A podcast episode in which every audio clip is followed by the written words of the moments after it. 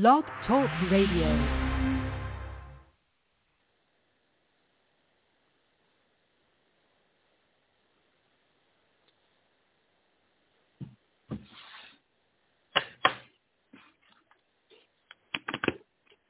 All right, all right. This is Watchman on the Wall. This is Watchman on the Wall. We are here to let you know there's good news. There's good news. There's good news. There's good news. The good news is that Jesus Christ done been gone from this earth for 2,000 years, and he's getting ready to come back. That's the big, big celebration. That's the big celebration. We know that Christmas was supposed to be on the 25th of December, but that's not true. That's a lie that started way back in the early church age. Jesus Christ was not born in December. He was born in September. September was the month that Christ was born according to the chronological order of the calendar and the Jewish calendar. He was born in September, one on one of the feast days that the Jews celebrate seven feast days they celebrate, and the Feast of the Trumpets is one of the celebrations that they celebrate. And we know that God is moving on the Jewish calendar time. He's moving on the Jewish calendar time, not the Gregorian calendar. And we thank God anyway for coming down here and dying, but we just got it all mixed up. There's no Santa Claus in Christmas. There's no uh, a, a partying and there's no going here and there and trading gifts. The only true gift that ever can be given is Jesus Christ gave himself on Calvary's cross as a gift to the souls of men, and men are not celebrating the salvation that Jesus Christ brought 2,000 years ago in the right way. We are supposed to be in a repentant spirit to recognize that for God so loved the world that he gave his only begotten son, that whosoever believeth in him shall not perish. I'm not here today because of some Santa Claus or some Mickey Mouse cartoon. My God, my God. Well, I'm here because of what Christ did, amen, 2,000 years ago. Amen. He came down here, died and suffered, put in the grave, got up out the grave, went back to heaven, and he said, I'm coming back again. And when he come back again, he's not coming back to die no more. All the dying, all the baby being born is done. Jesus Christ died on Calvary, and when he come back, he's coming back in power and in great glory is he's going to return. And when he returns, judgment will bring with him. Judgment will be with him. The first judgment was at the cross. Jesus Christ took our judgment. He took our judgment on Calvary's cross. That's something to shout about. That's something to rejoice. That's something to call out the name of the Lord and Jesus Christ, thanking God that you took my judgment. But you know something? Although Jesus Christ took my judgment, there's a lot of people in the world today, amen, is refusing the judgment of the cross.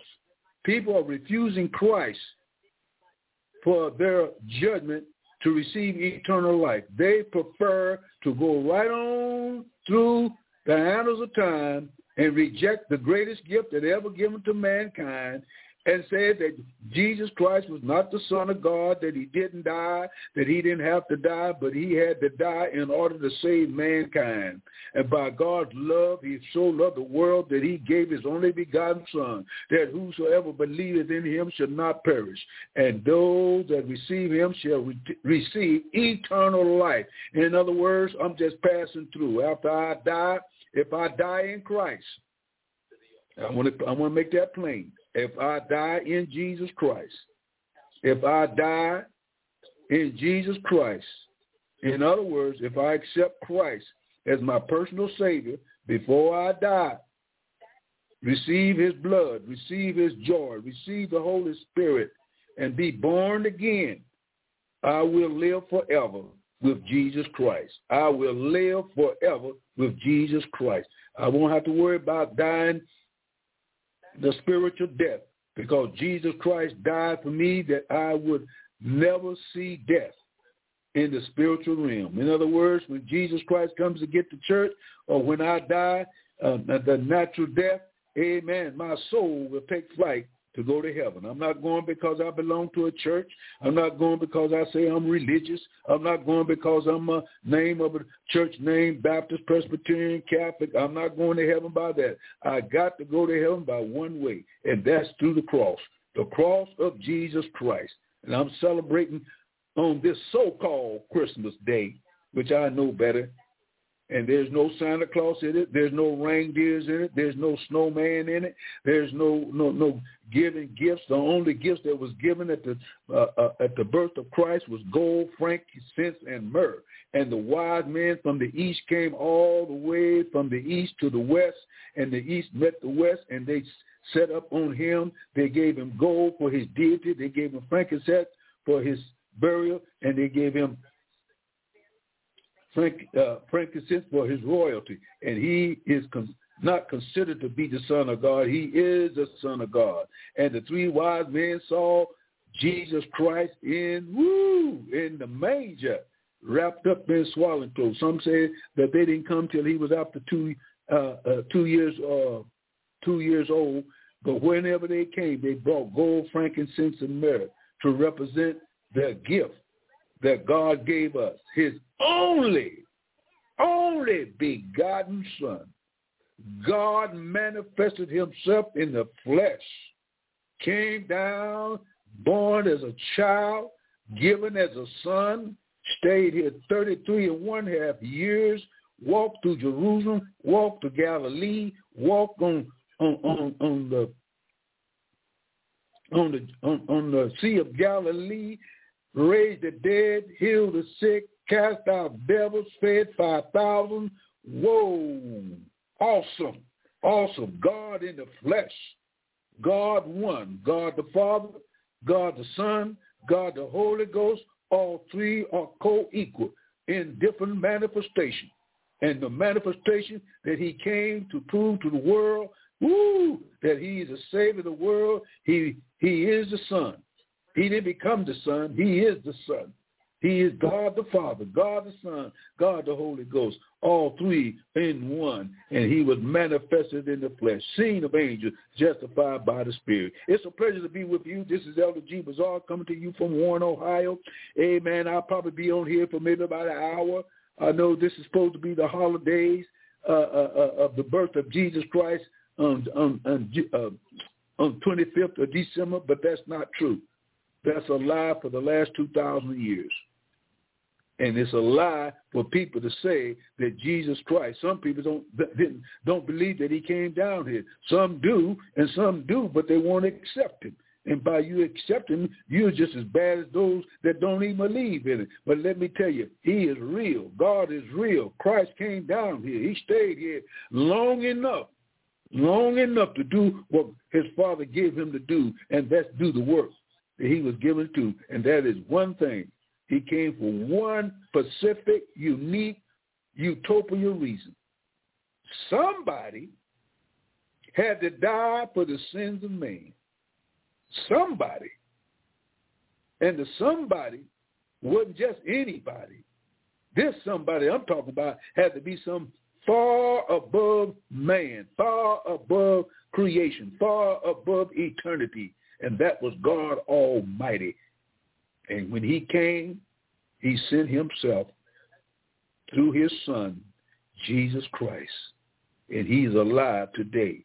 And he's coming back again to get a church without a spot or a wrinkle, living in the world of despair living in a world of anguish, living in a world of sin, living in a world with breakups and wars and pestilence and diseases. Men are confused. Men don't know what to do, but the Bible already told us what to do. Repent, repent, repent, and turn from your wicked ways, turn from your sins, turn from your own so-called self-religion, and believe on the Lord Jesus Christ. And the Bible said, thou shalt be saved, because he's definitely, he's utopia, he's ultimately coming back again to judge the world in righteousness. Amen. We're going to get into the word. Just before we get into the word, we are going to pray the prayer of faith.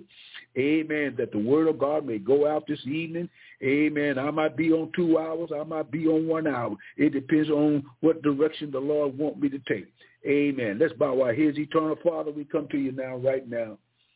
I want you to use my lips of clay, use my soul, my spirit, my everything that I have, that the word of God may go out, that men and women may acknowledge you, you as the Savior of the world, the only one, the unique one, the one that's coming back to get a church without a spark or wrinkle, the one that's going to judge the world in righteousness, the one that shed his blood on Calvary's cross 2,000 years ago and gave his life that through his death, his burial, and his resurrection, men, boys, and girls, and the, those that are lost may receive you in their hearts, that they can have a changed life, that they can be born again, that they can be sanctified and justified, and they be, may be crucified with Christ because he crucified him. He let himself be crucified, and he said, if you are going to be my followers, pick up your cross and follow me. In Jesus' name I pray. At church say amen. We are definitely uh, definitely living in the last days. 2023 is almost gone. It's almost gone because this year has been a year of what? Restoration. A year of men, women, boys, and girls gathering their minds together and find out and see what's going on in our world today to point to you and to your friends and to the church and to the the world that's in sin that this Christ that we have been talking about for the last 2,000 years is coming to a close. Christ is going to reveal himself pretty soon in the portals of glory. But before he comes back to the earth, before he comes back to get the church, many things will transpire on the planet. Many things are happening right now on the planet. Everywhere you go, there is tragedy. You can't go nowhere today unless you find some kind of tragedy. And the tragedy is that men, boys, and girls don't understand that the time is running out. They don't believe that there's going to be a judgment. They don't believe that the blood of Jesus Christ can save your soul. They don't believe that there's a hell to shun and a heaven to gain. They don't believe in the love of God and repentance of sin and justification. They have no idea the condition that the world is in and the condition that you're in without Jesus Christ. Without Jesus Christ, you are lost. Without Jesus Christ, if you die without Christ in your life, been born again and been washed in the blood of the Lamb, if you die on the age of accountability, you're going to die and go to hell. Don't go to hell for nothing. Don't go to hell for nothing. And Jesus Christ made sure, amen, that you have an escape and to keep you from going to hell, burning forever for what? Your own sins. We all have sinned and come short of the glory of God. And if you die in your sins, that means that you are willing to pay for your own sins, and the wages of sin is death. But the gift of God is eternal life through our Lord and Savior Jesus Christ. And you know something? Sin brings death, and this is a spiritual death. Sin is to be separated from God. Since God is a holy God, He's a holy God before the world began. He will always be, be holy. He cannot drop his holiness. He cannot lay it aside. He is holy, holy, holy, holy. And no sin can come before him and live with him and dwell with him. And he cannot approve of sin in your life if you are in sin. The only way you can get rid of sin, you can't stop sinning. You can't stop sinning. The only way you can stop sinning is you accept Jesus Christ as your personal Savior. And I mean sins of the soul. I mean separated from God. The only way you can be reunited with God himself is through Jesus Christ. Not going to church all the time. Not paying your tithe. You can't go to church that not being good or not being bad. Can't go to church that way. You're going to have to totally repent. Be filled with godly sorrow, with a broken heart that you have sinned against a holy God because God is good. He's good. He's good. He's good. He's good. He's good. And he let you live amen, at this present day. And the reason he let you live because he loves you so much and he's going to give you enough time to come to him and the pardon of your sins because all have sinned and come short of the glory of God. This is Elder Bazaar, watchman on the wall, watchman on the wall, looking for the blessed hope of our Lord and Savior Jesus Christ. I'm going to do something this afternoon, amen. I'm going to read straight from the Bible on Bible pro- prophecy that's coming from the Word of God.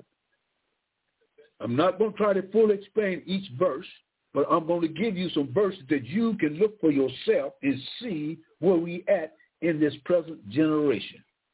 There are at least 30, uh, even more prophecies, more than that. There's over 300 prophecies made, amen, of the return of Christ, of the return of Jesus Christ.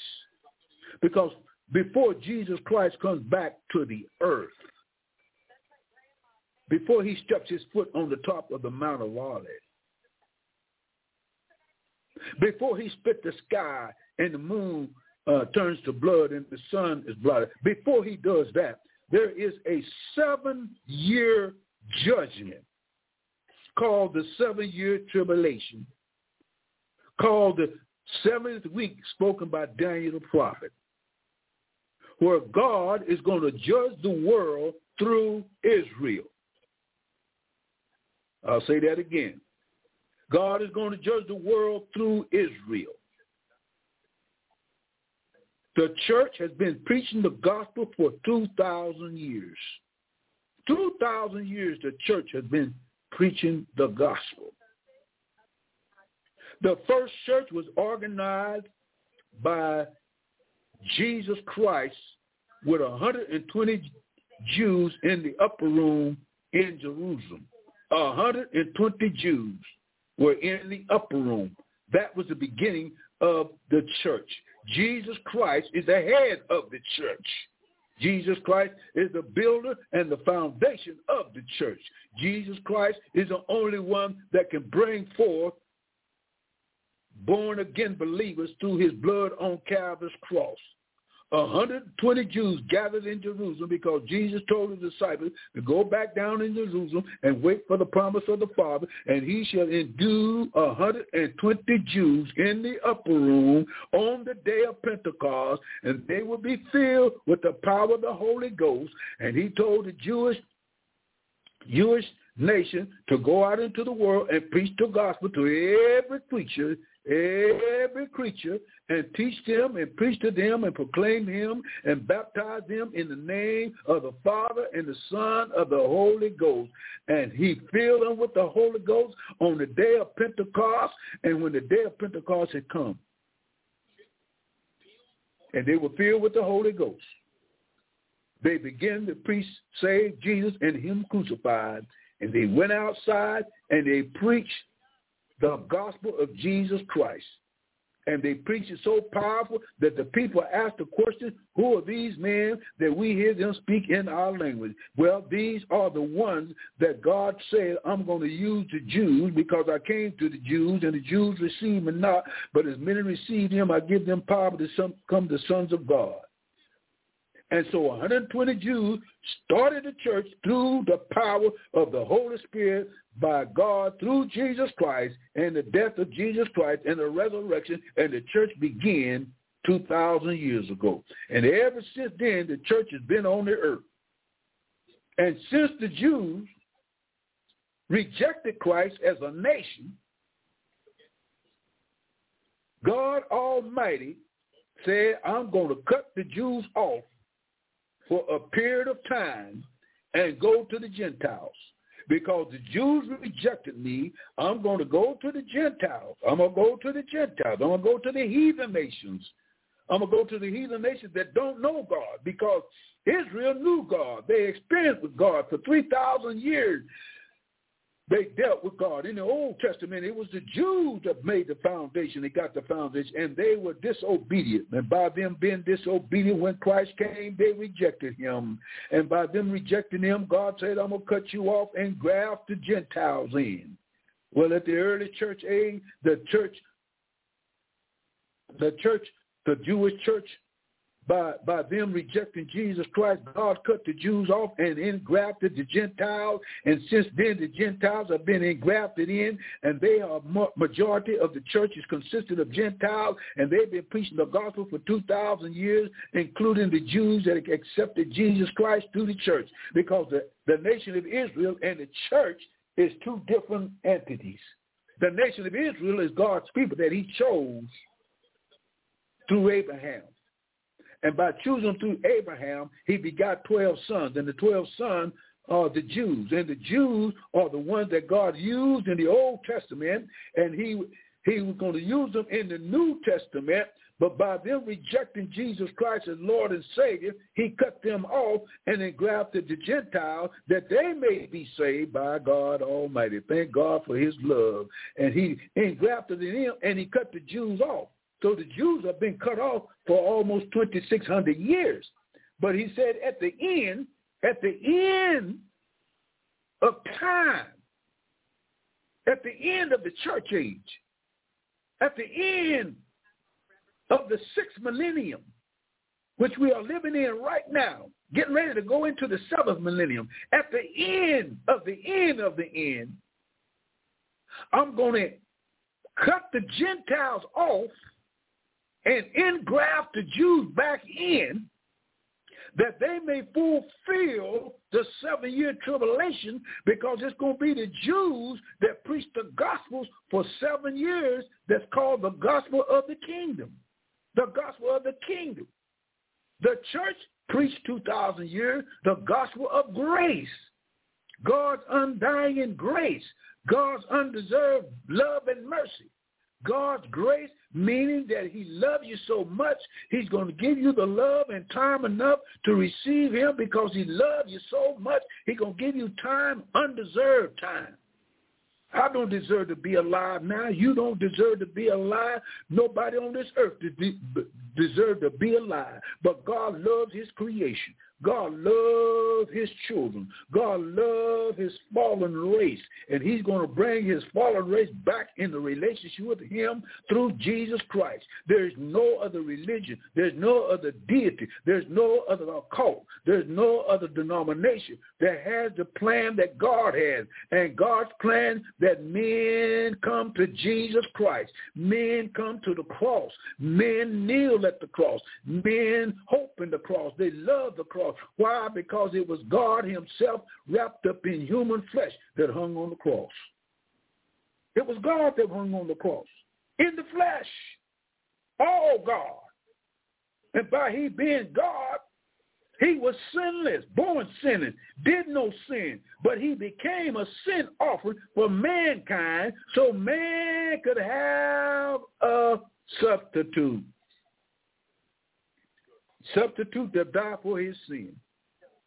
The only substitute that could die for man's sin is Jesus Christ. And since Jesus Christ died for my sin, that's who I'm going to worship. That's who I'm going to honor. That's who I'm going to pray to. That's who I'm going to love. That's who I'm going to admire. That's who I'm going to do everything I can through the Holy Spirit to prove, prove, maybe to the world that there is a living God in Jesus Christ.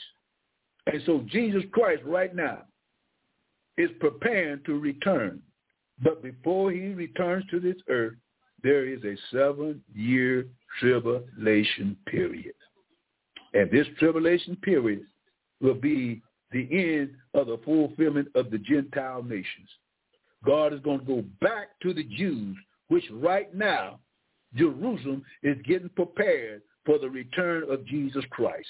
Oh, let me tell you this now. Jerusalem is getting prepared for the return of Jesus Christ. But before he comes back to the earth and reveals himself to the world, there is a false Christ coming first. And that false Christ is called the Antichrist. The Antichrist must come first. When he come on the scene, he's coming on the scene on a peace platform. He's going to try to bring a peace that the world will be deceived by because there's no peace. There's no peace at all, nowhere on the planet. There's no peace nowhere on the planet. The only peace that you can receive and have with security is the peace of Jesus Christ in your heart. If you know Jesus Christ as your personal Savior, you can have peace in your heart that passes all understanding. So what you're saying, preacher, I'm saying that before Christ comes back and reveal himself from heaven, the Antichrist is going to come on this earth. In fact, he's already on the earth. The Antichrist is here. He's full grown. He's full grown. And the Bible says when he comes, he's coming as a peacemaker. And when he comes, he's coming in deception. When he comes, he's going to say that he is Jesus Christ when he is not Jesus Christ because we have had many men down through history that said they were Jesus Christ, and that was a lie because Jesus Christ is not coming from a desert. He's not coming from the chambers. He's not coming from the synagogue. He's coming from heaven. But this Antichrist is going to come woo, from Jerusalem. But he's coming from Jerusalem. He's coming from, ooh, let me tell you where he's coming from. Lord have mercy. He's coming from Spain. He's coming from Spain. He's coming from Spain. He is in Spain now. I'm not joking. I'm not playing. I didn't make this up. I don't lie on the scriptures. I don't lie on God. I'm telling you the truth. He's coming from Spain. And the Jews have already initiated him. They initiated his father, and he is a son of the Juan Carlos. You don't know nothing about it because you, I mean, you, you ain't into it like I am. I'm into this thing. I've been in this thing for 58 years. 58 years I've been preaching this gospel, and a lot of people haven't heard it. Only thing they heard is some some old cheap sermon or some old moaning and groaning. But I'm telling you right now, the Antichrist is alive, and he is a handsome dude. He is six foot six. He comes from Spain, and he's getting ready to open the door. But the door cannot be opened until the Jews are back into the land, until the Jews go through a a Holocaust and to the Jews going to be persecuted and the Christians are going to be persecuted and now Jerusalem is going to be ransacked by the nations of the world to overthrow Jerusalem and take control of Jerusalem. And the devil is trying to set up his kingdom down here. Ooh, he's been trying for the last 4,000 years to set up his own kingdom. And every kingdom that Satan has risen up has fallen. If you don't believe me, check history. If you don't believe me, listen to this. The Egyptians wanted a kingdom. They tell me the Assyrians wanted the kingdom. They tell me the Babylonians wanted the kingdom. They tell me the Median Persian wanted the kingdom. They tell me the Grecian Empire wanted the kingdom. And they tell me the Roman Empire wanted the kingdom. And every kingdom that they brought forth through the Luciferians and through the secret societies and through the, the, the devil diabolical plan to rule the world because that's what the devil wants to do. He wants to rule the world and he won't be able to do it. So he's going to make a last last get-go at it. He's trying to take over the world. He's trying to rule the world. He's been trying for four, 6,000 years, and he has failed. And the last, the last kingdom that will come out of the fallen Roman Empire is called the New World Order. The new world order is on this way. A new world religion, a new world political system. And the system is going to be diabolical, demon, demonized, and ostracized. And men and women today are falling into its trap because they are going after every other religion. And let me tell you, they won't accept Christianity because Christianity is not a religion. Uh, Christianity is a relationship with the great God through our Lord and Savior Jesus Christ. When you accept Jesus Christ, you simultaneously accept God Almighty through the Holy Spirit by his death on Calvary's cross because when he got up from the grave, it was God who raised himself from the grave because Jesus Christ said, I got power I got power from my Father. Lay down my life and I got power to pick it up again. That was Jesus Christ, God Almighty in the flesh, said everything is in my hand. Yes, I'm going to let man slay me. I'm going to let man beat on me. I'm going to let man talk about me. I'm going to let man spit on me. I'm going to let man kick me. I'm going to let me, I'm going to let man drag me to, uh, uh, to Calvary's cross and I'm going to let man nail me to the cross. I'm going to let man nail my feet. I'm going to let man pierce my side. I'm going to let man beat me beyond recognition. Well, that's all right. Um, he said, I got power to lay down my life and I got power to pick it up again. And they tell me that's what they did. The world killed Jesus. I know the Jews rejected him and they ostracized the killing, but the Roman government is the one that nailed him on the cross. So everybody on the face of the earth is guilty. Everybody on the face of the earth is guilty for killing an innocent man.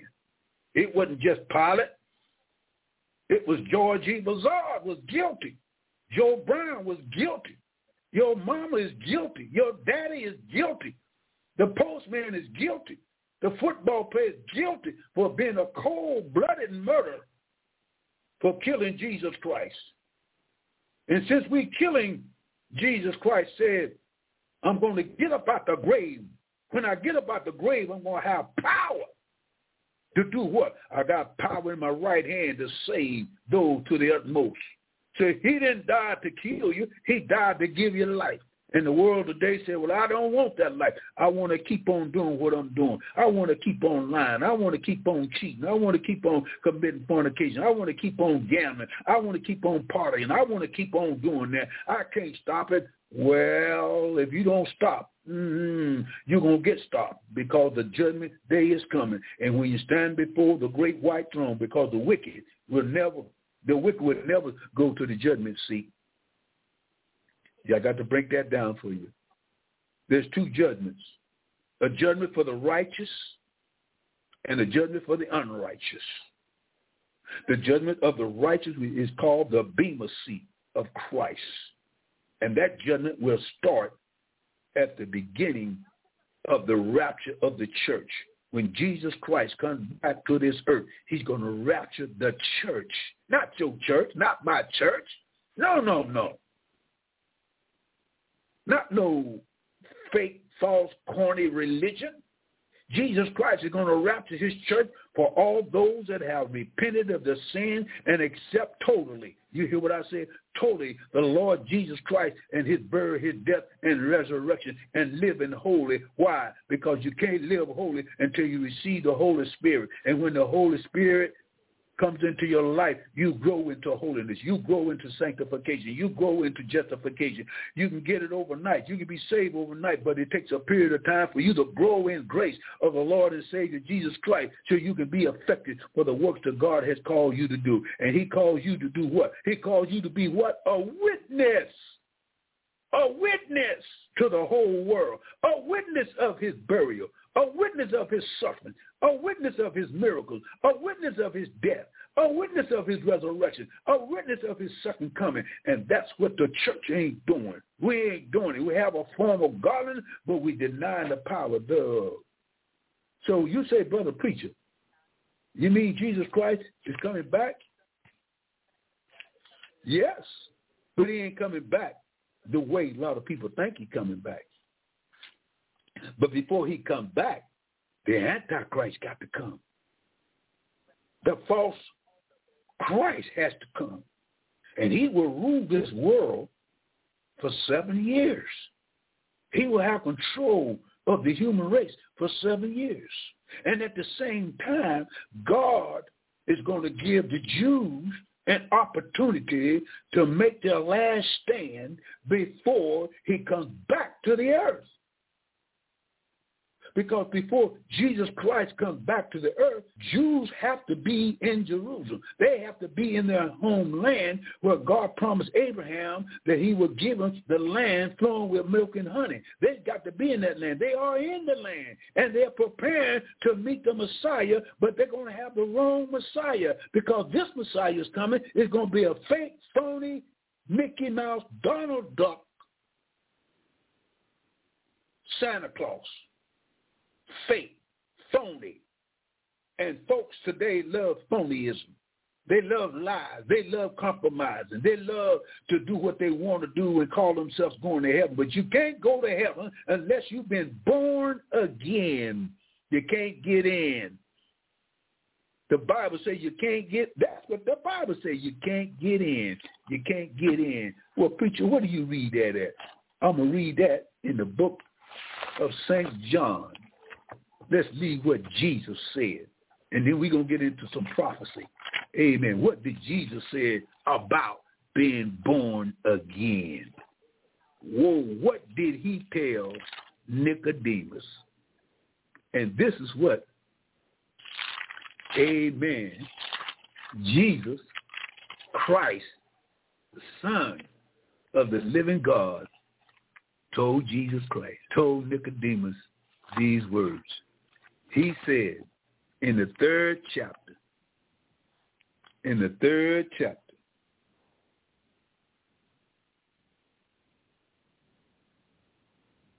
third chapter, I'm going to read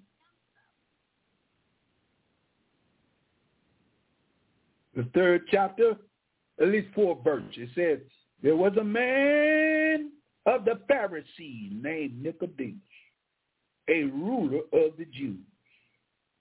The same that came to Jesus by night and said unto him, Rabbi, we know that thou that you, that you are a teacher,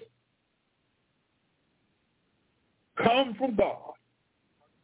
For no man can do these miracles that you do except God be with them. Now, if God is with Jesus Christ, he had to be God. No man can do these miracles unless God be with him. And Jesus answered and said unto him, Verily, verily, or truly, truly, realization, authentic. Verily, verily, I say unto you, except, except, except a man be born again, he cannot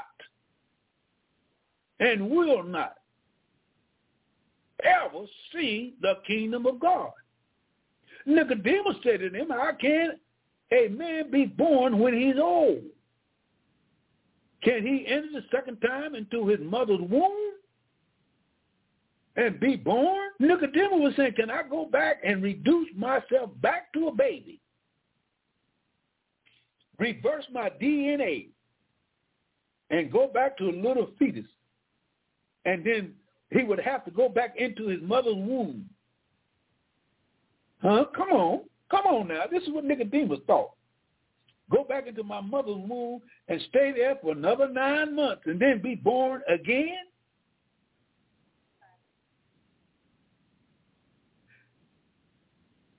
Can I can can, can I enter into the second time? into my mother's womb and be born again? Jesus Christ answered and said, Verily, verily, truly, truly, I say unto you, except a man be born of water and of the Spirit, he cannot enter into the kingdom of God. He cannot come in unless he be born of the water and of the Spirit. Now we know water can't can't can't give you life, but inside, this is what Jesus was explaining. Inside the mother's womb, there is a water sac. Inside the mother's womb, that water sac, that baby moves all different angles and directions in that water sac because that water gives him life while he's in the mother's womb. If that water wasn't in there, that woman could not hold that baby in that womb for nine months. That's what a water sac does. That water sac breathes in the blood system and that baby receives air through that water that the blood takes out but the blood takes out of the water and feeds that baby. So that baby begins to move. Maybe the third month, and it moves and it moves. And it stays in there approximately some some some be born early, some be born late. But if you're born late, that's a still baby. So Jesus was saying, except he born of the water, and when you're born, you're born of water physically.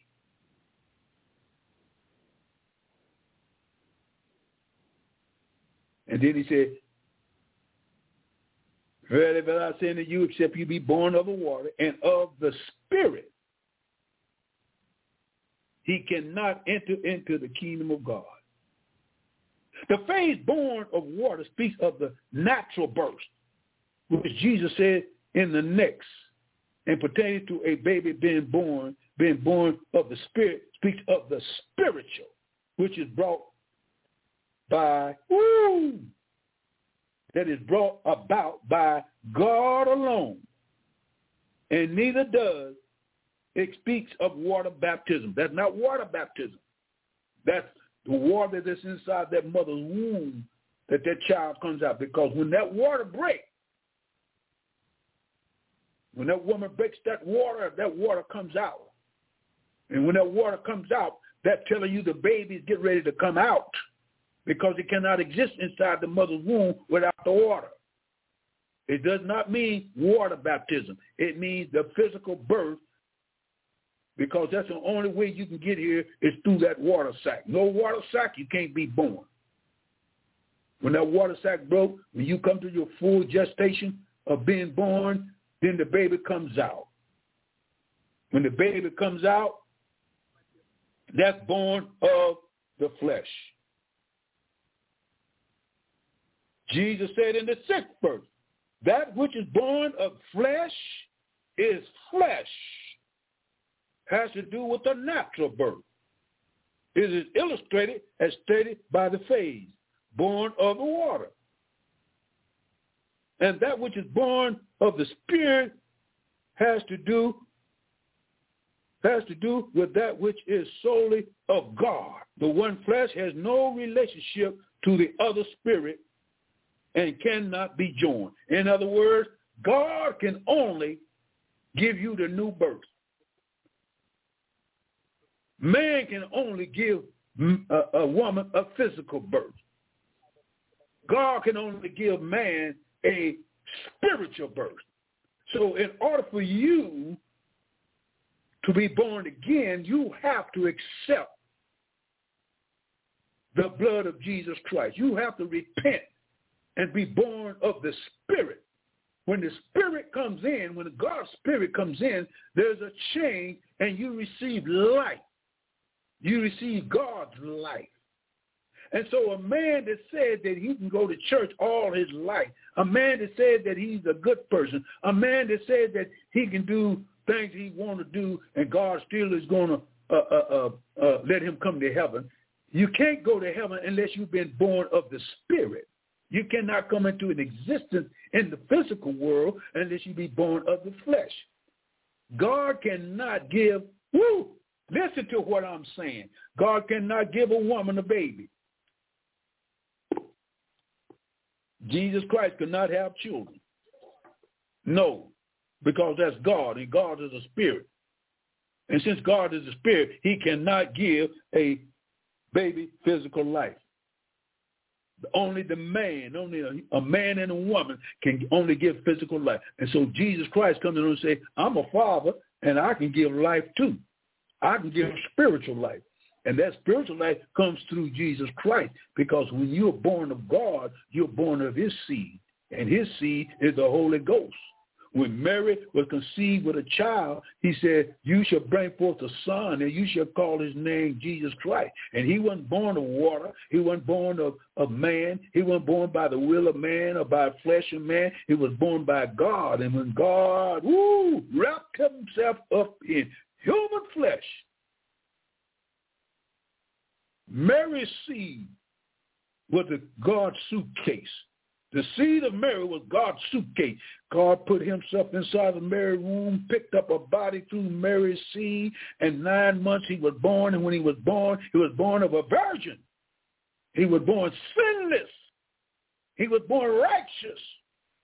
He was born unblameable. He was born faultless. He was right all the way around. No sin, no sin nowhere. But he became sin. What did he become? He, he became a liar. He became a backbiter. He became a whoremonger. He became an adulteress. He became a fornicator. He became an incestual sin. He became every sin that Satan can drum up. He became a sin offering. He was offered up for your sins. He took your punishment on where? Calvary. Oh, you talking about something awesome. You talking something. You talking about something that no man could even comprehend. Is when they yanked him, yanked him from the judgment hall. When they took him on up to Calvary's cross, when they drugged him, when they spat on him, when they kicked him, when they disfigured his face, when they told him, if you be the son of God, why don't you come down off the cross? But to tell me Jesus said, I'm going to do something better. I'm going to do something, woo, I'm going to do something that the world has never witnessed. I'm going to die for your sins, for your crookedness, and for your hypocritical self, for your lying self. You think God's going to let you get by into heaven without you coming and accepting his son, Jesus Christ? You'll never get there. You'll never get there. You'll never make it. This is Brother Bazaar talking to you through Jesus Christ. Jesus says, you can't come in here. Why? Why, Lord? I'm good. Why, Lord? I go to church. Why, Lord? I ain't bothering nobody. Why, Lord? I ain't never been in jail. Why, Lord? I ain't never took drugs. Ah, I don't care. You're a sinner. You're a sinner by birth. You took the traits of Adam and Eve's sin and it passed on down to the present 2022. And everybody that's born is born in sin and shaped in iniquity. Everybody. Don't come tell me because you think you're queen or king or you're white and black or you're rich and poor that you were born sinners. You can't be born sinners because if you were born sinners, you have no need for a savior. Woo! And you, since you're born in sin and shaped in iniquity through your forefathers, you are a sinner.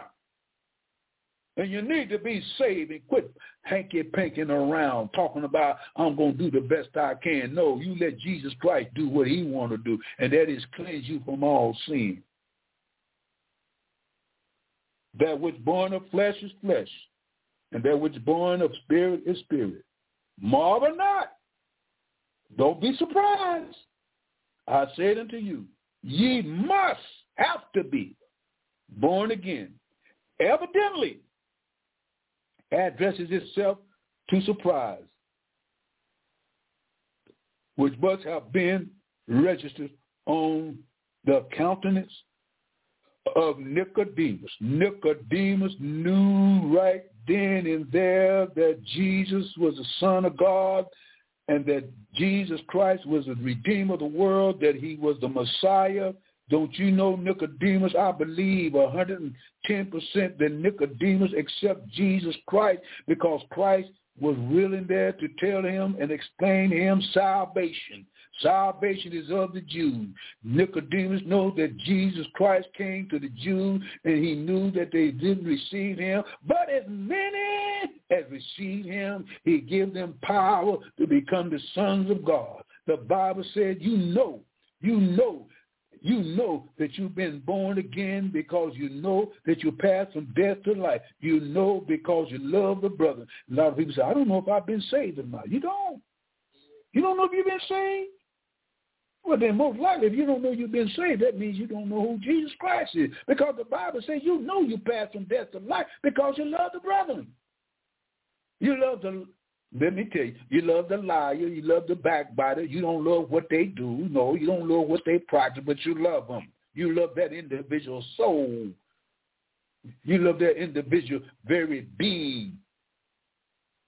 You love him. Why? Because Christ loved you with our nasty selves. We used to be nasty as a junkyard full of all kind of animosity and, and backbiting and hypocrite and trying to fool God and playing with God. We don't have all that stuff wrapped up in until the Lord really gave us a, a divine experience with the power of the Holy Ghost. And he said, after the Holy Ghost has come, you shall receive what? Power. Power to do what? Be a witness for me. Tell the world that Jesus Christ is the Son of God. And he's coming back to get a church without a spot or wrinkle. We're living in the last days. How do we know we're living in the last days? Let me tell you. Here's, here's one of the prophecies that I'm going to bring across to you that we're living in the last days. One of the last days, the Bible said, the Spirit of the Lord will be poured upon all flesh. And a lot of people say, well, that people been poured up all fresh, How come the world is in such shape it is in now? In the minority group, there's a group of people that God got on this place. He's going to pour the Spirit on them. And those that want the Spirit of God, those that call upon the name of the Lord. Let's see what Joel says. Joel says in that day, in that day, the Lord himself is going to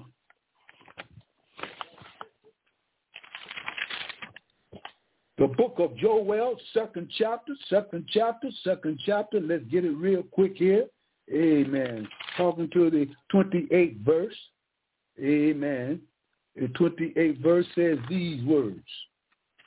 It says, And it shall come to pass afterwards that I will pour out my spirit upon all flesh, and your sons and your daughters shall prophesy. Your old men shall dream dreams, and your young men shall see visions. 29th verse, and also upon the servants and upon the handmaids. In those days I will pour out my spirit. And God got spirit. God is a spirit.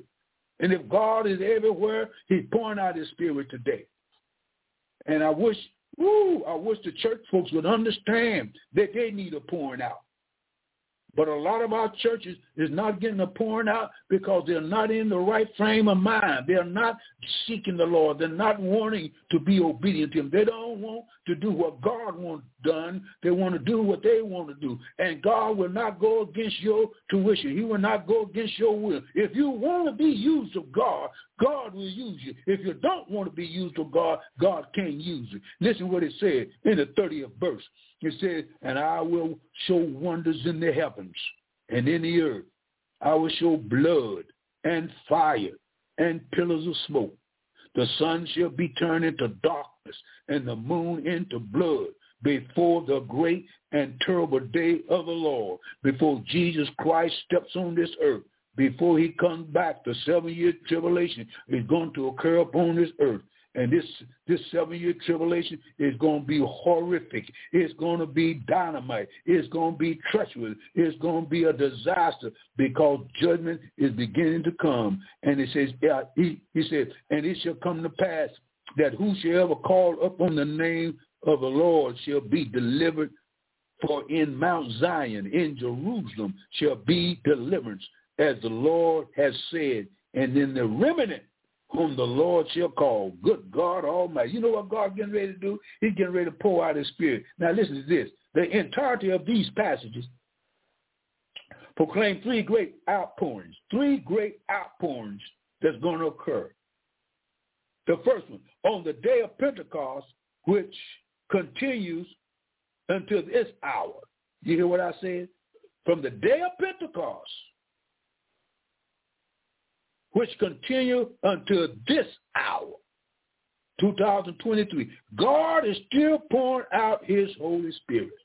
It's free to all those that come to him. Listen to what I'm saying. That's the first pouring out.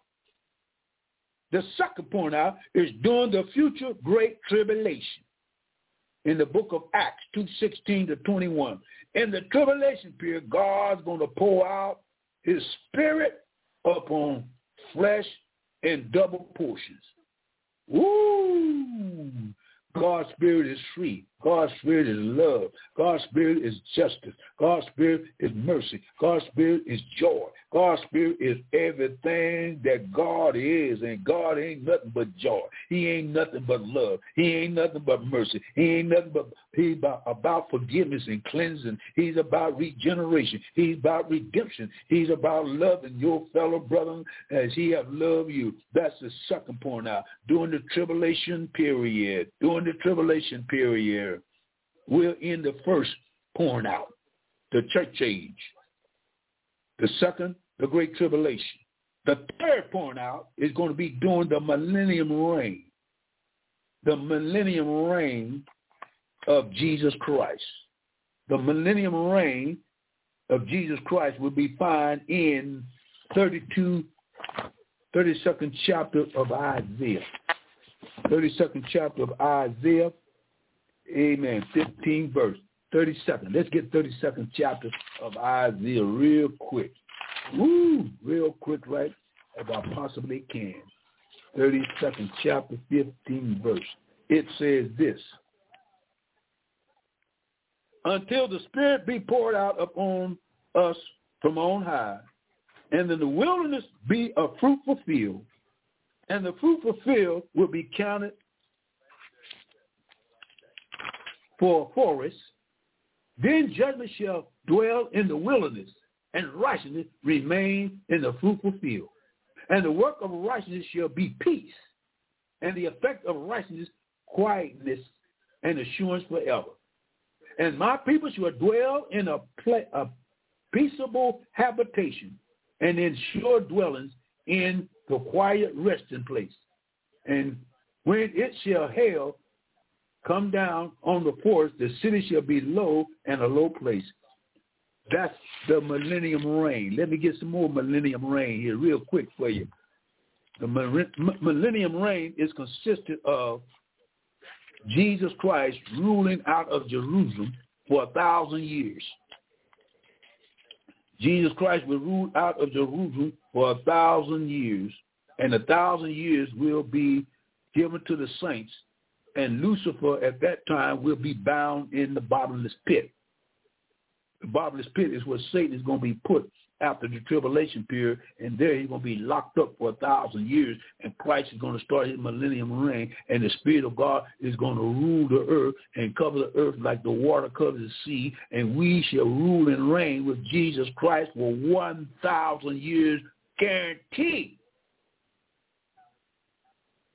And in the book of Isaiah, it says this condition of the millennium reign. The 11th verse, the 6th the 11th chapter, the 6th verse, it says, the wolf also shall dwell with the lamb, and the leopard shall lie down with the kid, and the calf and the young lion and the fatling together. And a little child shall lead them, and the cow and the bear shall feed. Their young ones shall lie down together. The lion shall eat straw like an ox, and the suckling child shall play on the hole of an ass, which is a snake, and the weaned child shall put his hand on the cockatrice den. That's the millennium reign. That's where the Spirit of the Lord will rule and reign over the earth for a thousand years. And the saints of God will rule with him. And Israel will become the head of all the nations. All the nations will be headed by Israel. Israel no longer will be the tail. The Israel is getting ready to become the head of all the nations, not the head of the church. Jesus Christ is the head of the church, not, uh, uh, and the church is the body of Christ. The church, amen, comes from ooh, the Jewish teachings. Judaism brought forth Christianity. Yeah, did you know that? Judaism brought forth Christianity. Oh, how did you do that?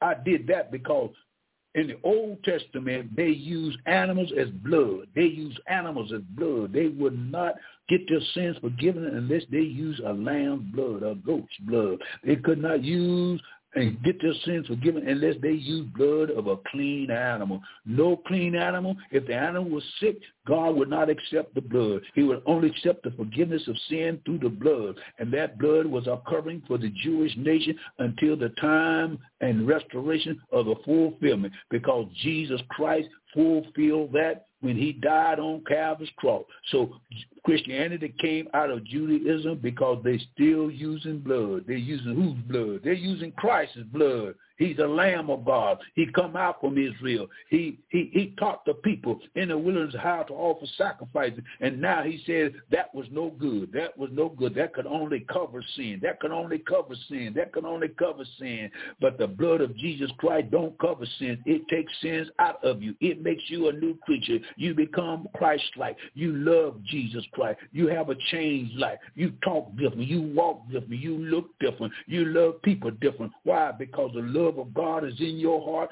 shed in blood through the blood of Jesus Christ. The Bible says in Hebrew, without the shedding of blood, there's no remission of sin. Don't come telling me you can get to heaven without the blood of Jesus Christ. You can't tell me that the blood of Jesus Christ cannot save you because he saved me. And if he saved me, he can save anybody because they tell me we all have sinned and come short of the glory of God. He just didn't die for me. He died for the whole world.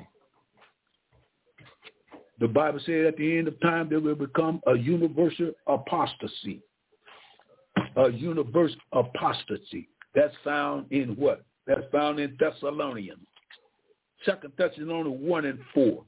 Now we beseech you, brethren, by the coming of our Lord Jesus Christ, by our gathering together unto him, that ye be not soon shaken in mind, nor be troubled, neither by spirit, nor by word, nor by letter as from us as the day of Christ at hand. Let no man deceive you by any means, for that day shall not come except there come a falling away first, and that the man of sin be revealed, the son of perdition, who opposes and exalts himself above that is all called God, or worship as God,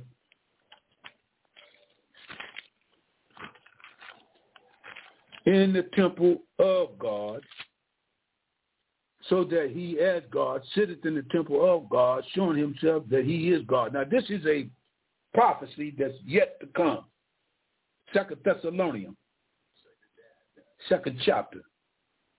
There is an antichrist coming, and this antichrist is waiting for the precise time for him to receive to go into the temple. Well, who's going to build the temple? The Jews now, today, 2023, ever since 1967, was Bible prophecy to be fulfilled because in 1967, a six-day war occurred and Jerusalem was recaptured by the Jewish people, a place called the Wailing Wall. The Wailing Wall has been in possession with the Jews from 1967.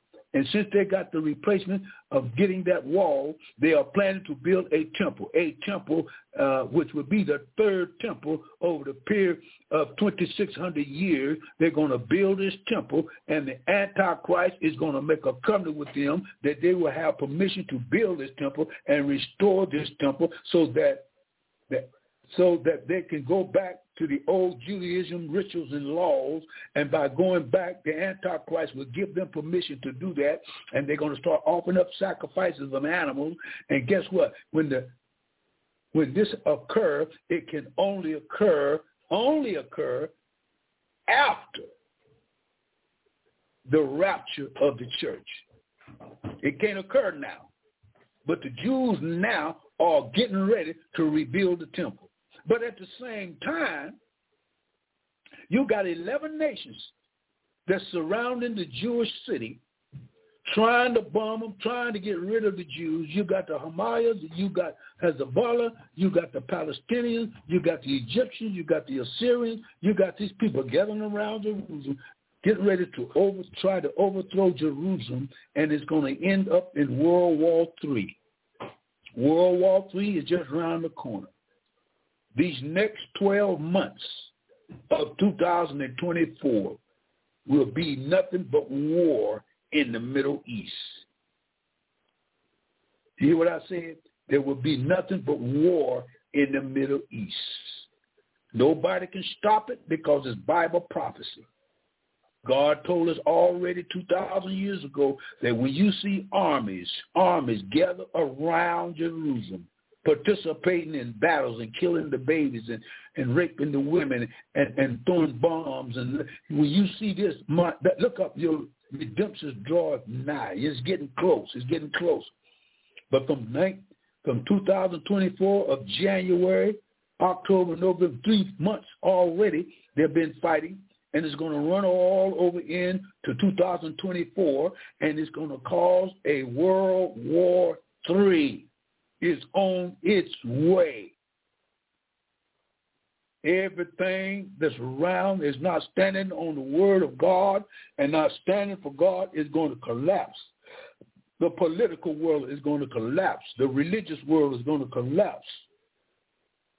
The the economical world is collapsed. Everything is collapsing today. The reason why, because the world is not standing on the God of Israel. They're not looking forward for the God of Israel. And they're trying to make the world better without Jesus Christ. But it's not going to get no better. It's going to get so bad until your own kinfolks are going to turn against you.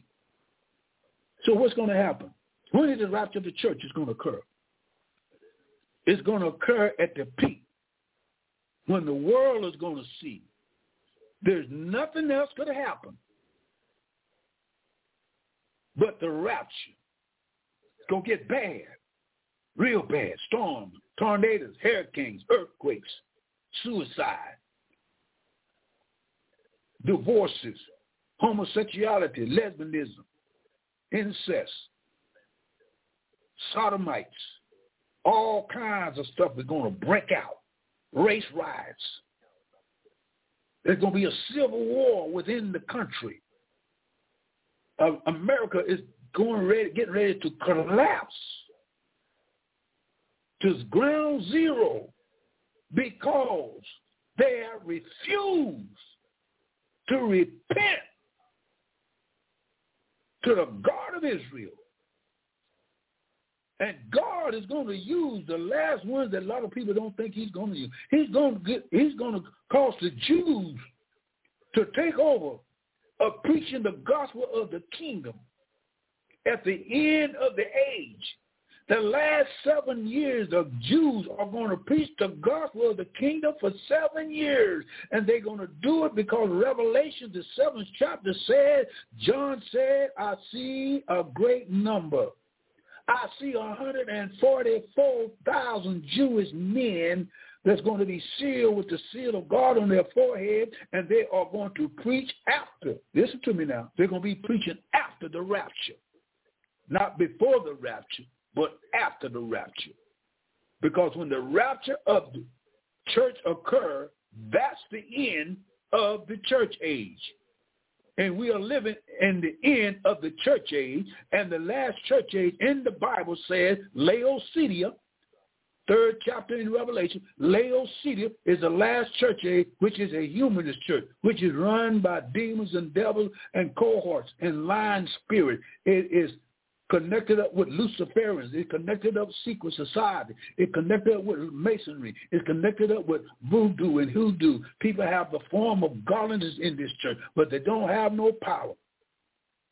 They don't, have no idea what the power of the cross is. They have no idea that Jesus Christ suffered and bled and died. He was mutilated. He was almost uh, uh, uh, uh, annihilated. But he said, I got power to lay my life down and I got power to pick it up again. I received this of my Father. He's gone back to heaven now and he's coming back to get a church. When he gets to church, he's going to go back to Israel. Israel going to preach for the first three and one half years and they're going to preach that Jesus Christ is the Messiah and that he is going to come back and set up the millennial kingdom. And the Antichrist will try to put a block on this 144,000. Why do you think the Palestinians want to get rid of the Jews and wipe them off the face of the earth? Why? Not just because they're Jew, but because God said, I'm going to use the Jews the last three and one half years, I'm first three and one half years, and I'm going to use two prophets in the last three and one half years. And I want Jews to be set up and get ready because they're going to preach for 1,260 days, and the church won't be nowhere around. I'll be gone in the glories of heaven. I'll be gone I'll be going around the throne of God. And when the Jews are going to be left here, they're going to preach so mightily and so powerful that they tell me they're going to preach and preach and preach until the world says, what is going on. And they tell me it's going to be so powerful that the world is going to go into a universal revival. Oh, y'all ain't listening to me. There's going to be a universal revival before Christ comes back to this earth. That means the Jews are going to preach so powerful that John said after they get through preaching, I saw a number that no man could number. And he asked the question, where did these come from and who are they? And he said, don't you know who they are? He said, no. He said, these are they that came out of great trials and tribulation. These are the one that was left here after the rapture of the church. And by them being left here after the rapture of the church, they hear the Jewish nation preach the gospel and they receive Jesus Christ. And a lot of people say, where do you find that at? I find that in the book of Revelation in the book of Revelation, it says this in the seventh chapter. Let's see what it says. I'm talking about Bible now. I ain't talking about me. I ain't got nothing to talk about. I ain't got a thing to talk about but this here. Listen what it says. And the tribulation saying. And it says in the ninth verse, in the seventh chapter, in the ninth verse, it says, After this I beheld, lo, a great multitude, which no man could number, of all nations and kindreds and tongues stood before the throne and before the Lamb, clothed in white robes and palms in their hands, and cried out with a loud voice, saying, Salvation to our God, which sitteth upon the throne and into the Lamb. And the angels stood around about the throne. This is in heaven now. This is the church in heaven. And the elders and the four beasts fell before the throne of their faces and worship God. We worship in God now and saying, Amen. Blessed and glory and wisdom and thanksgiving and honor and power to be up, be unto our God forever and ever. And one of the elders answered, saying, What are these which are arrayed in white robes? And whence did they come? And he said unto him, Sir, you know. He said unto me, These are they which came out of great tribulation and have washed their robes in what? What you talking about? Washed their robes and made them white in what? The blood of the Lamb. The blood of the Lamb. Not the blood of my mama, not the blood of my daddy, not the blood of my sister, not the blood of my preacher, not the blood of myself, not no, uh, no, no, no, not the blood of lambs and turtle doves and goats. No, no blood, but the blood of the Lamb stood before the throne of God. Only those that know what the blood of the Lamb is. Therefore, are they before the throne and serve him day and night. And he who sits on the throne shall dwell with them. There shall be no more hunger. There shall be no more thirst. There shall be no more sunlight on them. And for the Lamb which is in the midst of the throne shall feed them and shall lead them into the living fountain. And God shall wipe away all the tears from their eyes. This is the effect of the 144,000 after they preached for 1,260 days, 42 months from January to January to January. In other words, January, February, March, April, May, June, July, August, September, October, November, December. Uh, they go in another month. January again. Then they go another year. January again. Then they go another year, a half a year. January again, three and one half years, they're going to hear the gospel. The whole world's going to hear the gospel. They tell me the ABC, the NBC, the TikTok, the Twitters, woo, the YouTube, eh, amen. It's going to be publicized around the world from the coast to coast, from Los Angeles, California to the shores of the Atlantic Ocean, all the way over into uh, uh, uh, the Middle East. It's going to be a worldwide revival, and nobody is going to be able to take a collection. Nobody going to be able to have no time for nothing because when the gospel is being preached like God said he wanted to be preached, the whole world is going to listen. And some said, I ain't thinking about it. But yet and still he said, I'm going to give you the opportunity to receive him. The 144,000 get with, through with their job. They're going to be caught up to the throne of God and the tribulation saints that got saved in the first part of the tribulation pain will have to go through the second part of the tribulation saints. That's when hell break loose. And after the 144,000 get with their preaching, guess what? God said, I got two more witnesses. I got two more dynamite out of sight witnesses. You talking about preaching. Ooh, these guys are going to be on fire. These guys are going to be awesome. They're going to have so much fire that if, anybody touched them while they're preaching this gospel, fire will come out their mouth. Well, who are these two men? According to the Bible, these two men are the two men in the Old Testament that did, did not finish their ministry.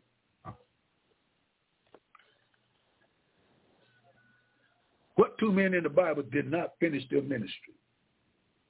Number one, Moses did not finish his ministry. Moses was supposed to go up into the land of Canaan, flowing with milk and honey, but he got angry at the people.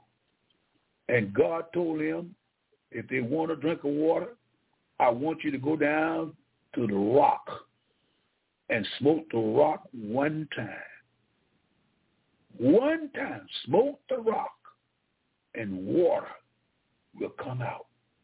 And Moses got so angry with the people because he let the people get next to them and he smoked the rock twice.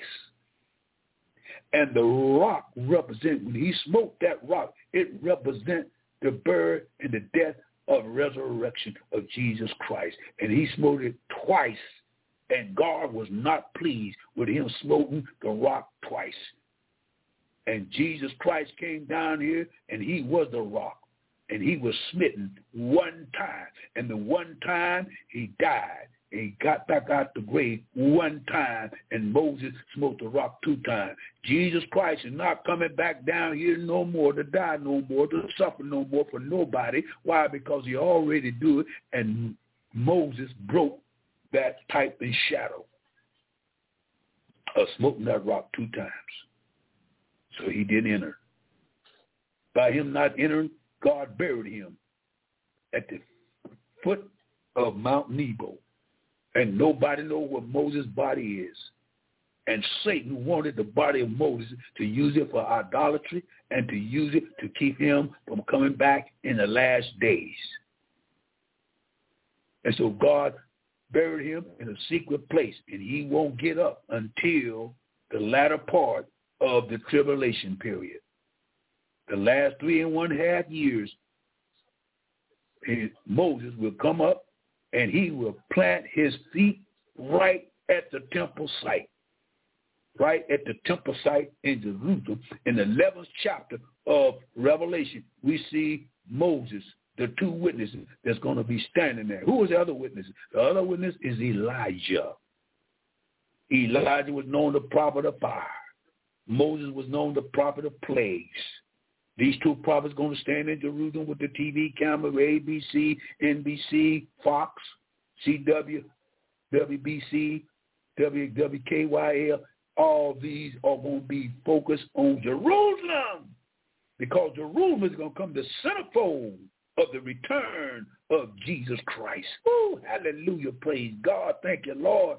And when they start preaching, they're going to preach for another three and one half years. Three and one half years, Moses and Elijah going to preach. And these men going to have power to bring plagues up on the earth. Moses brought 10. Elijah brought one big plague, no water. Elijah to tell and preach that it won't rain for three and one half years. And the whole world is going to taste who God is. They're going to find out who God is. And, and Elijah ran away from Jezebel, went up under the juniper tree crying, oh, I want to die, Lord. I want to die. I can't take no more. And the Lord said, all right, I'll take you out of here. He took him out in a fiery chariot and rode him on up into heaven. Moses was a witness on the Moses and Elijah was a witness on the top of the Mount of Transfiguration. On the mountain of Transfiguration, the, disciples saw two prophets. It was not Enoch. Enoch is not not not acquainted with Israel. Enoch was not acquainted, but the Jewish writers have took Enoch in the Old Testament. The only one that had controversy with Israel and with God was Moses and Elijah, and they did not finish their job. And so they're going to finish this job the last three and one half years that they're going to preach so long and so hard and so dynamic at the close of the three and one half years, the whole world is going to be angry and they're going to want to kill them and they cannot kill them until God gives them permission to be killed. And when they, if they touch them before the time for them to be killed, fire will come out of their mouth and they will be destroyed. But at the end of the tribulation period, they're going to be killed. They're going to be laying in the streets that the whole world for three and one half days will see their bodies on camera. I said on camera, on every worldwide television station that man has drummed up. They're going to see it for their own eyes. The church will be a witness from the portals of glory. The church will be a witness from the portals of glory. What God is getting ready to do to this planet. He's getting ready to clean it up. He's going to cleanse it. He's going to get ready all this dirty, low-down, rotten living. He's going to cast it into the lake of fire. And all those that's in sin and in degradation and in rebellion is going to be cast into the lake of fire. And it don't sound good, but let me tell you, if you want to sound, want me to sound better, you need to accept Jesus Christ as your Lord and Savior for your own soul benefit. Because if you're not caught in the rapture, and if you don't if you don't die during the tribulation period, you have an opportunity to accept Jesus Christ or reject Jesus Christ. And the great rejection will come in the middle of the tribulation period when 666 will come up on the scene. And that 666 says that if you will not receive the mark of the beast, or the Antichrist. Or the Antichrist is coming from Spain, and he's going to rule in Jerusalem for seven years. In the middle of the tribulation, he will cause both rich and poor, bond and free, to have an opportunity to receive the mark and be damned, or reject the mark and be a martyr for Jesus Christ. It's going to be suffering. It's going to be devastated. You need Christ tonight. You need Christ tonight. You need to come to him now. And that means you got to repent of your sins. It ain't no big sin, little sin. Sin is sin. Sin can damn your soul. And the Bible says, whoever believeth and is baptized shall be saved. And whoever believeth not shall be damned. This is simple as that in Romans 10 and 9. 10 and 9 said, if you confess with your mouth, if you know how to talk, 10 and 9 says, if you confess with your mouth the Lord Jesus, believe in your heart that God has raised him from the dead, you shall be saved. For with the heart man believes unto righteousness, and with the mouth confession is made into salvation.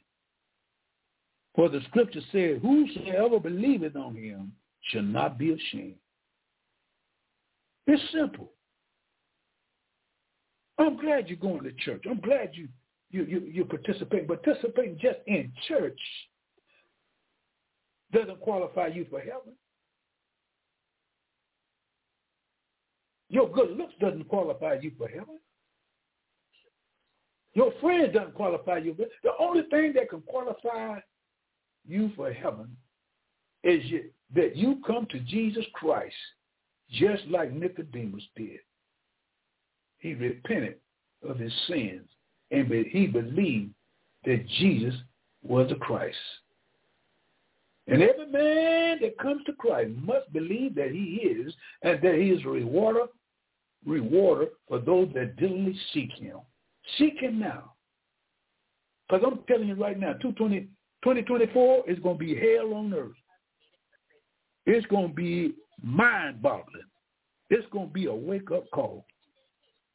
And I pray. I pray for the world. I pray for, for the sick. I pray for the blind. I pray for the rich. I pray for the poor. I pray for the whole world that the world will come to see that this God I'm talking about is a God of the universe. He's almighty. And he can save your little pitiful soul. And the only way you can be saved, you've got to come to the cross. No cross, no crown. No cross, no eternal life. You've got to accept the man that hung his head and died and gave up the ghost and came up out of the grave within three days. He was up and at it. Why don't you come to him now? This is the time for you to accept him. I hope in the future that I can get in contact with somebody. Uh, this is E.G. Bazaar coming to you from Warren, Ohio. I hope somebody's listening in. I'm gonna get my I'm gonna get another phone and I'm gonna give my phone number. So if you want to call me and get some answers, I'll give you some answers on what's getting ready to happen. But I'll do that the first of the year. I'm gonna get another phone that I can give you a number, and I'm gonna give this number out on the air. And after I get off the line, if you got any questions about salvation, any question about end time, I can give you the answer from the Word of God, and I'll give it to you right. I'll give it to you just like it read in the Bible to talk to you for those that's listening. This is Elder G. Bazaar coming to you from Warren, Ohio. I wish you a happy, happy new year. I wish you will make the right choices coming into the new year. And the right choice is come to Christ. Confessing with your mouth and believe with your heart that God raised you from the dead. And the Bible says thou shalt be saved. I'll be back next week and I hope I have my phone. And I give I give each one that calls me on the phone five minutes. I want to take I won't, I won't, I try to explain everything to you, but I'll give you five, at least five minutes to ask me the question, and I'll give you the best answer from the Word of God. Not my guessing, not my thinking. If you want to ask on eternal security, is there such thing as eternal security? Absolutely yes. When Jesus Christ saves you, he saves you forever. The, the, a lot of questions is, can you work for your salvation? The answer is no. You cannot work for your salvation. But after you receive salvation, you can work your salvation out, fear and trembling before God. Because you cannot do nothing for God being a sinner because the Spirit of God is not in you. And if the Spirit of God is not in you, then Christ cannot work through you. And the only way he can work through you is through the Holy Spirit by you receiving Christ in your life. I know what I'm talking about. This is real. A lot of people say, can a backslider go to heaven? Yes, a backslider is married to God. God will never leave you, neither forsake you. If you accept him once, he's got you forever. What if a, what if a Christian fall? A Christian can fall, seven, a righteous man can fall seven times and get up every time. Read your Bible. A righteous man, not a good man. I'm talking about a righteous man. I'm talking about a man that loves the Lord. I'm talking about a man that's willing to go with the Lord. I'm talking about a man that has failed God. He can get up again seven times. and we'll we'll go with. Uh, some people ask me, "How soon do you think Jesus is coming?" Well, if I told you, you would think I'm being a predictor, but I'm not a predictor. A way, a way, the way the things going now, the way the things going now, and this war that's going over in Jerusalem, I believe that he's coming before the end of 2024. And the reason I say that because the world right now the armies of the world, the countries of the world are stocking up nuclear bombs and uh, all kinds of arsenal uh, uh, to, to, to, to rule the world. And the next war is coming next year. And that's the war with Gog and Magog. That's the war with Russia and Israel. Israel is in for a terrible time, but God said, I will deliver them. And God said, no man, no woman, no country, no nation, no, no entity can defeat the Jewish people. They are here on this earth forever. God bless you. God smile on you. I hope I've been a help to you. I hope I've been a blessing to you. Love you all out there. Those that's listening in. Um, been going through a little bit, but that's all right. I'm still going to continue on. Amen. I've been on for 12 years, uh, uh, and, and I haven't missed too many months. I haven't missed too many weeks, but I'm getting back on track, and I'll be back on next week by God's grace, and we'll get into some real serious thing. And after my program is over, um, I'm gonna have a try to have a telephone number you can call me. I don't care who you are, where you are, where you at. Call me, please. And I beg you in Jesus' name, receive Christ as your Savior, your personal Savior. In Jesus' name, amen. God bless you. God smile on you. See you next week. Keep looking up, for the Lord Jesus Christ will blow a trumpet.